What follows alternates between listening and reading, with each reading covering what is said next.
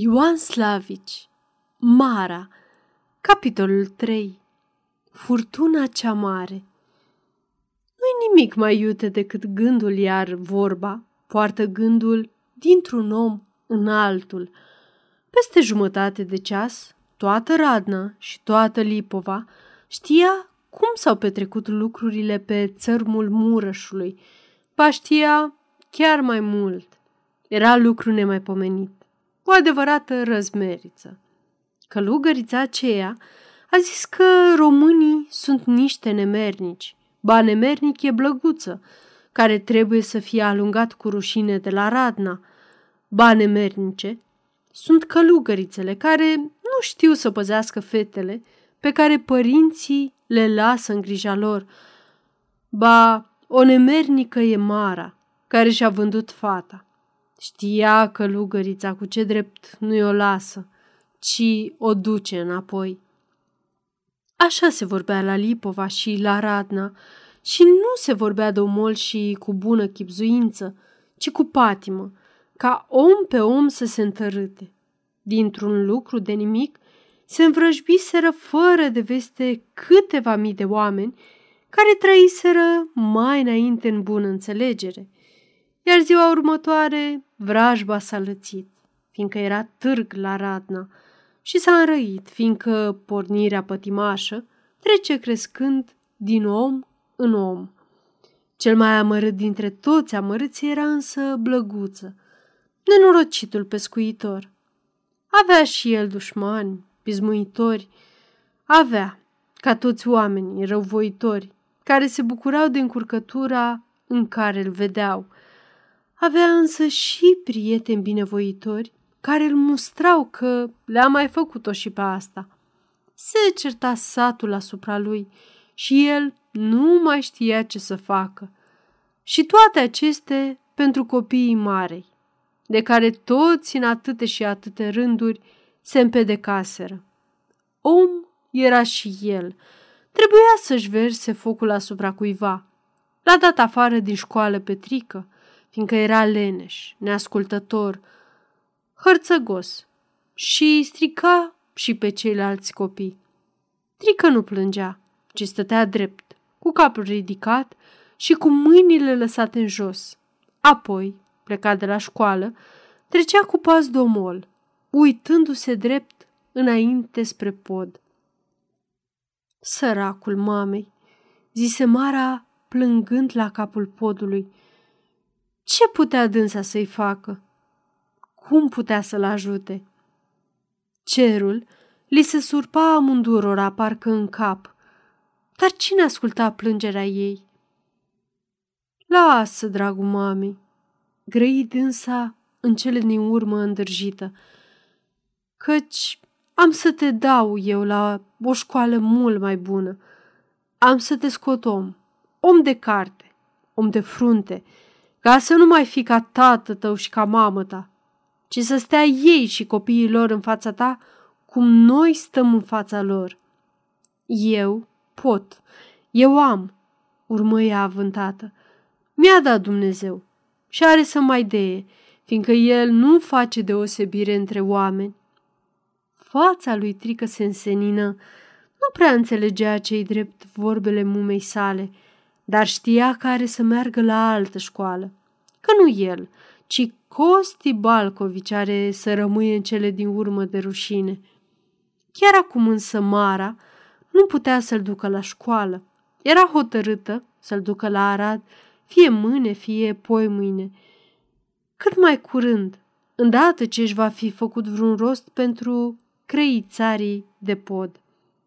Deocamdată treceau oameni și care, fiindcă era târg la Lipova. N-avea Mara timp nici măcar să se gândească. Peste noapte trecea de tot, puțină lume de la Aradna la Lipova, ori înapoi.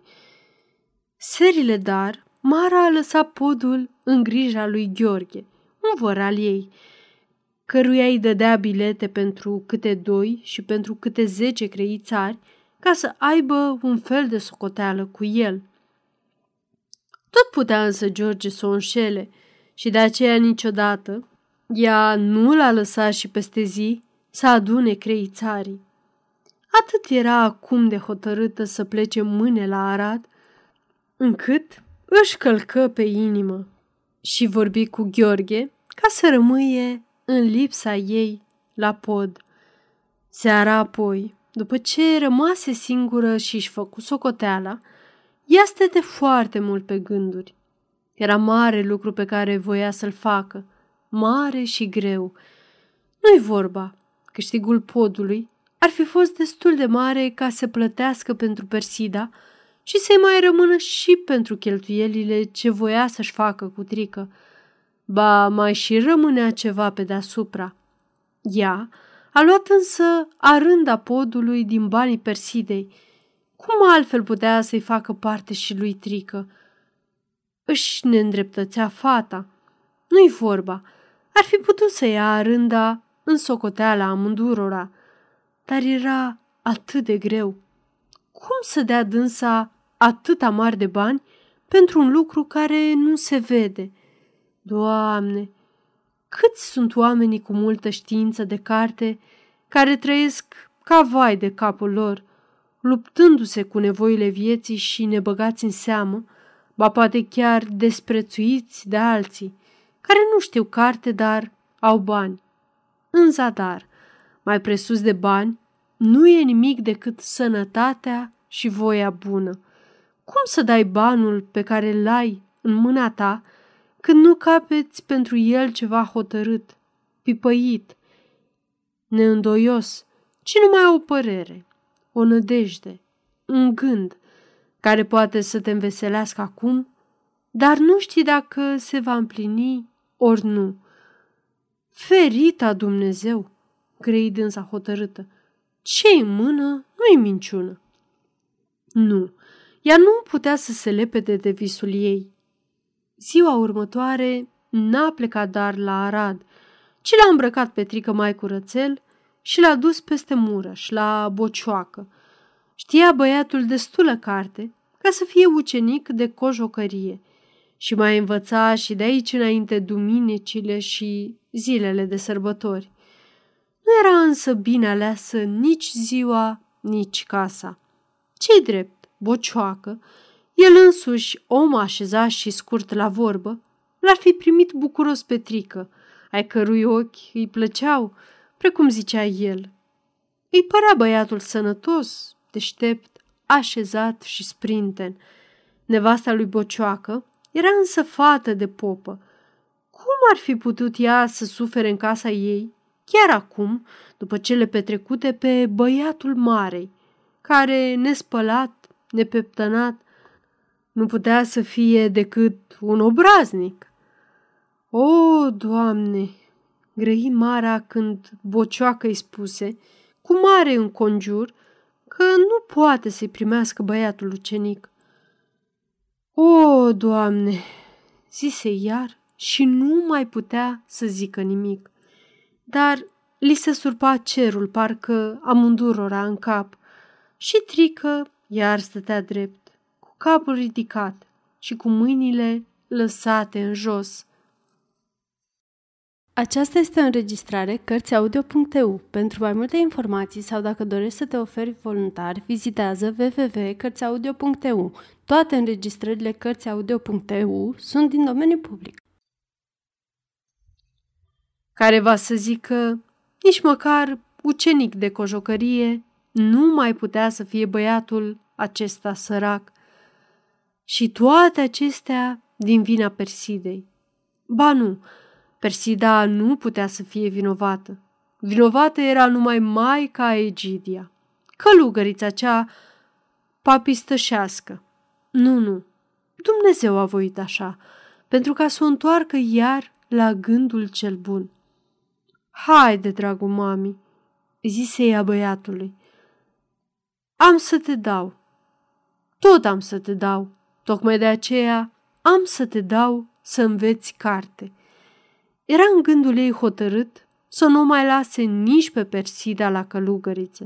Nu mai putea fi împăcată la gândul că lumea zicea că și-a vândut copila, că a înstărit-o, că a lepădat-o. Da, urât, Nesuferit era gândul acesta, dar ce făcea apoi cu fata? Unde o aducea? Cum o ținea? Ce rost îi făcea? Mergând cu trică spre mănăstire, Mara era din ce în ce mai muiată. Ce-ar fi fost adecă dacă, după atâte nenorociri, Maica Egidia s-ar fi învoit să ție pe Persida și fără de plată, ca să rămână cei șase florini pentru trică. Avea atâta slăbiciune pentru copilă și unde mănâncă o sută, mai poate să mănânce și încă unul. Unde se adăpostesc o sută, mai e loc și pentru o biată fată săracă. Era tare muiată Mara când a intrat în mănăstire, însă mai muiată încă era maica Egidia când a văzut ochii cei plânși ai văduvei, de care se despărțise în împrejurări atât de grele și de care se temea oareși cum.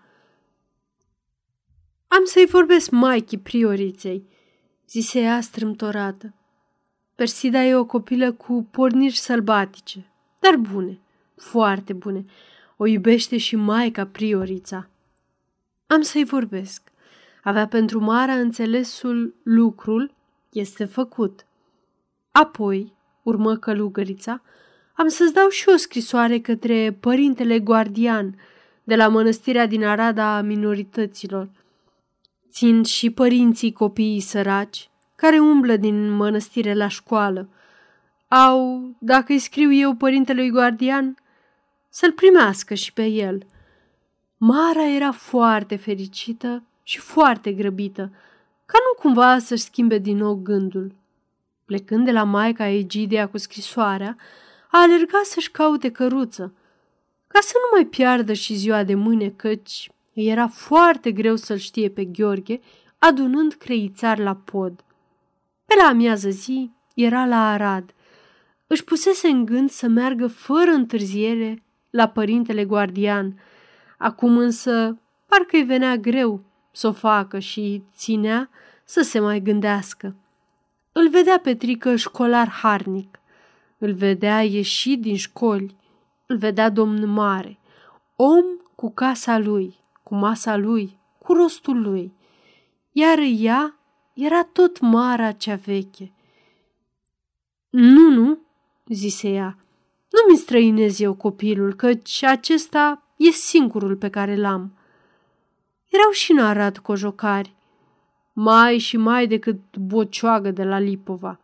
Ea se duse cu trică la Steva Claici, sârbul cel bogat, care lucra iarna cu 12, iar vara cu opt calfe și era vestit în piața Aradului pentru cojoacele lui frumos împodobite.